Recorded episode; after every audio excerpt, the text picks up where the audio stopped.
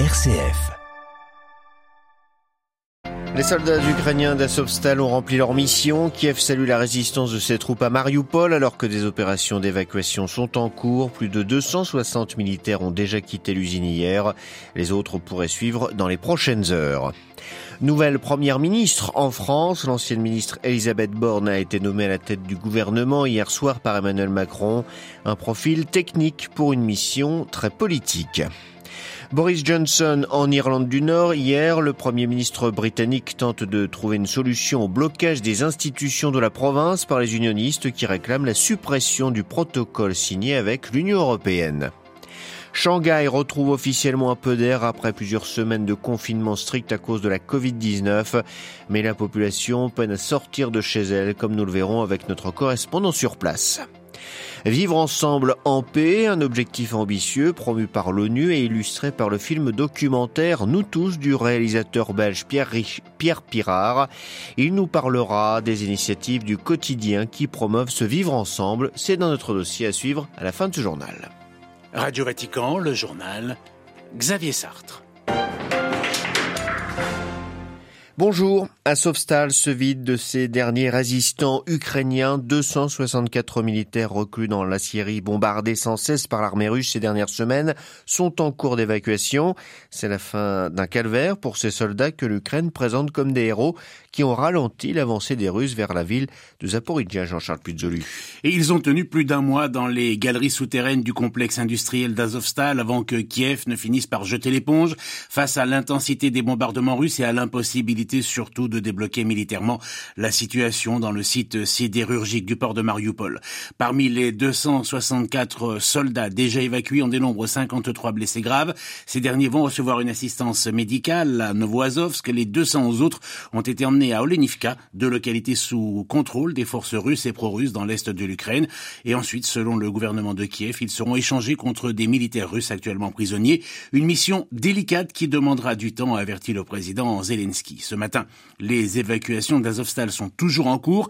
Elles concernent un nombre non précisé de soldats. Il pourrait être environ un millier, dont 600 blessés, selon un chiffre avancé la semaine dernière par les autorités ukrainiennes. Le cessez-le-feu d'Azovstal et les évacuations ne doivent cependant pas faire oublier que l'offensive russe ne faiblit pas. La région de Lviv a été cette nuit la cible des plus importants bombardements depuis le début de la guerre. Le maire de Lviv a demandé à tous les habitants de se mettre à l'abri. Aucun bilan pour l'heure, juste une information qui circule sur les réseaux sociaux qui affirment qu'un complexe militaire ukrainien a été détruit au cours de la nuit à Yavorov, à, oui, à 20 km à peine de la frontière polonaise. Jean-Charles Pujolu est dans le Donbass où les combats s'intensifient. C'est la ville de Severodonetsk qui concentre l'attention. Elle est quasiment encerclée par les troupes russes. Les bombardements russes d'hier y ont causé la mort de 10 personnes. Même inquiétude pour la ville jumelle de Lysychansk. Sur les 100 000 habitants que la cité comptait avant la guerre, 20 000 sont restés sur place. Quant à encore un peu plus au nord, les troupes ukrainiennes ont poursuivi leur contre-offensive et affirment avoir repris le contrôle d'une partie de la frontière. Pour la seconde fois de son histoire, la France a une femme à la tête de son gouvernement. Elisabeth Borne a été nommée hier soir première ministre par le président Macron. Âgée de 61 ans, elle a été ministre à trois reprises durant le précédent quinquennat. Lors de sa prise de fonction, elle a dédié sa nomination à toutes les petites filles, invitant ces dernières à aller au bout de leurs rêves. Mais la gestion du gouvernement pourrait s'avérer plus proche du cauchemar si l'on en juge par les réactions que sa nomination suscite. Marie-Christine Monson. Ingénieure diplômée de deux grandes écoles, ancienne conseillère au sein d'un gouvernement socialiste, Elisabeth Borne n'a jamais été élue. Mais aujourd'hui, elle se présente aux législatives du mois prochain comme candidate du parti d'Emmanuel Macron. Elisabeth Borne dit vouloir gouverner dans le dialogue. De son côté, le président Macron pose ainsi les priorités. Écologie, santé, éducation, plein emploi, renaissance démocratique, Europe et sécurité. Cependant, il ne mentionne pas ses projets de réforme les plus controversés. À gauche et à droite, les réactions à l'arrivée de Madame Borne à la tête du gouvernement sont très négatives. Emmanuel Macron démontre sa volonté de poursuivre sa politique de mépris, de déconstruction de l'État, de saccage social, de raquette fiscale et de laxisme, estime ainsi Marine Le Pen, la rivale de M. Macron au scrutin présidentiel du mois dernier. Jean-Luc Mélenchon dénonce le début d'une nouvelle saison de maltraitance. Le parti Europe Écologie Les Verts voit dans Madame Borne l'incarnation de la politique brutale déjà menée par M. Macron. Quant à Fabien Roussel, le chef du Parti communiste, il compare la nouvelle première ministre à Margaret Thatcher. Et ça, c'est une mauvaise nouvelle, lance M. Roussel. Marie-Christine Bonzon, pour Radio Vatican. Boris Johnson en mission de conciliation en Irlande du Nord. Le Premier ministre britannique s'est rendu hier à Belfast. Il a assuré qu'une solution consensuelle concernant le protocole nord-irlandais signé avec l'Union européenne était possible.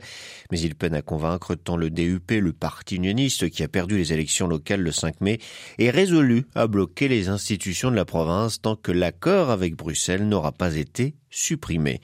À Londres, Jean Jaffray.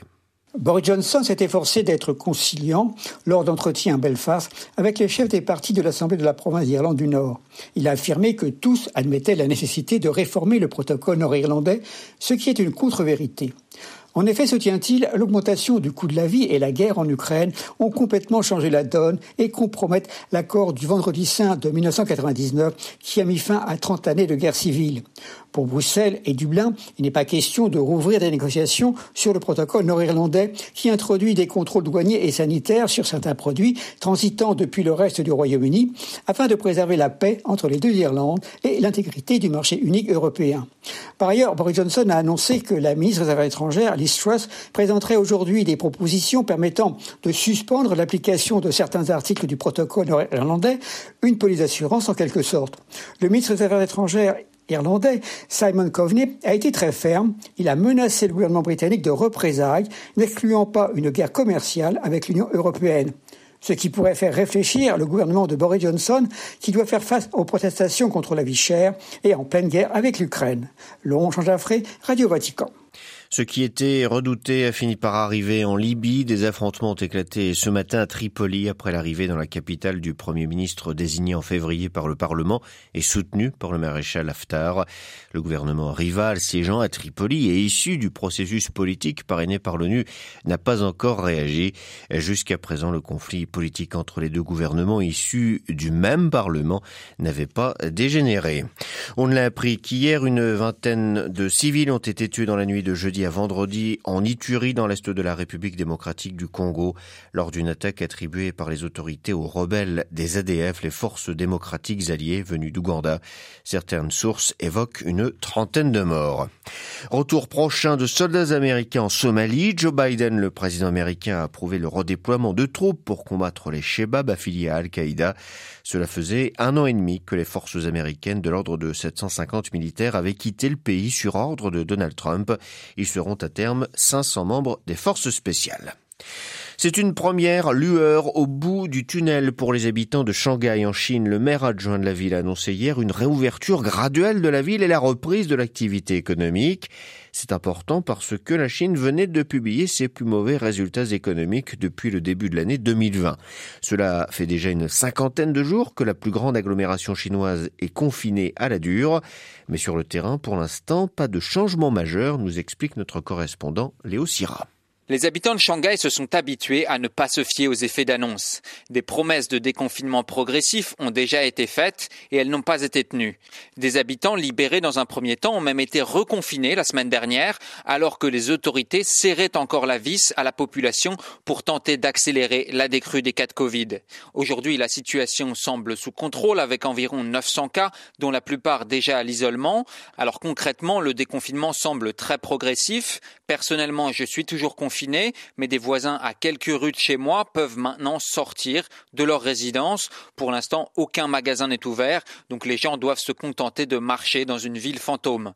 En banlieue de Shanghai, en revanche, des habitants de certains districts peuvent désormais aller faire leurs courses de proximité.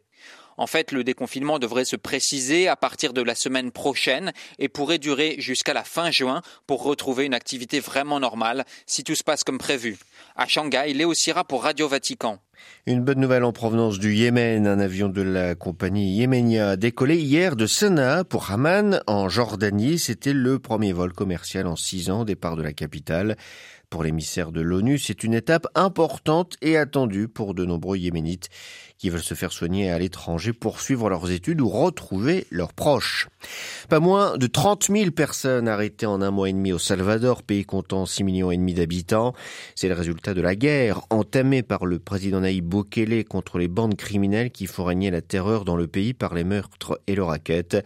Rien que dimanche, 536 terroristes, selon les termes du chef de l'État, ont été interpellés. Un régime d'exception a été mis en place permettant des incarcérations sans décision justice.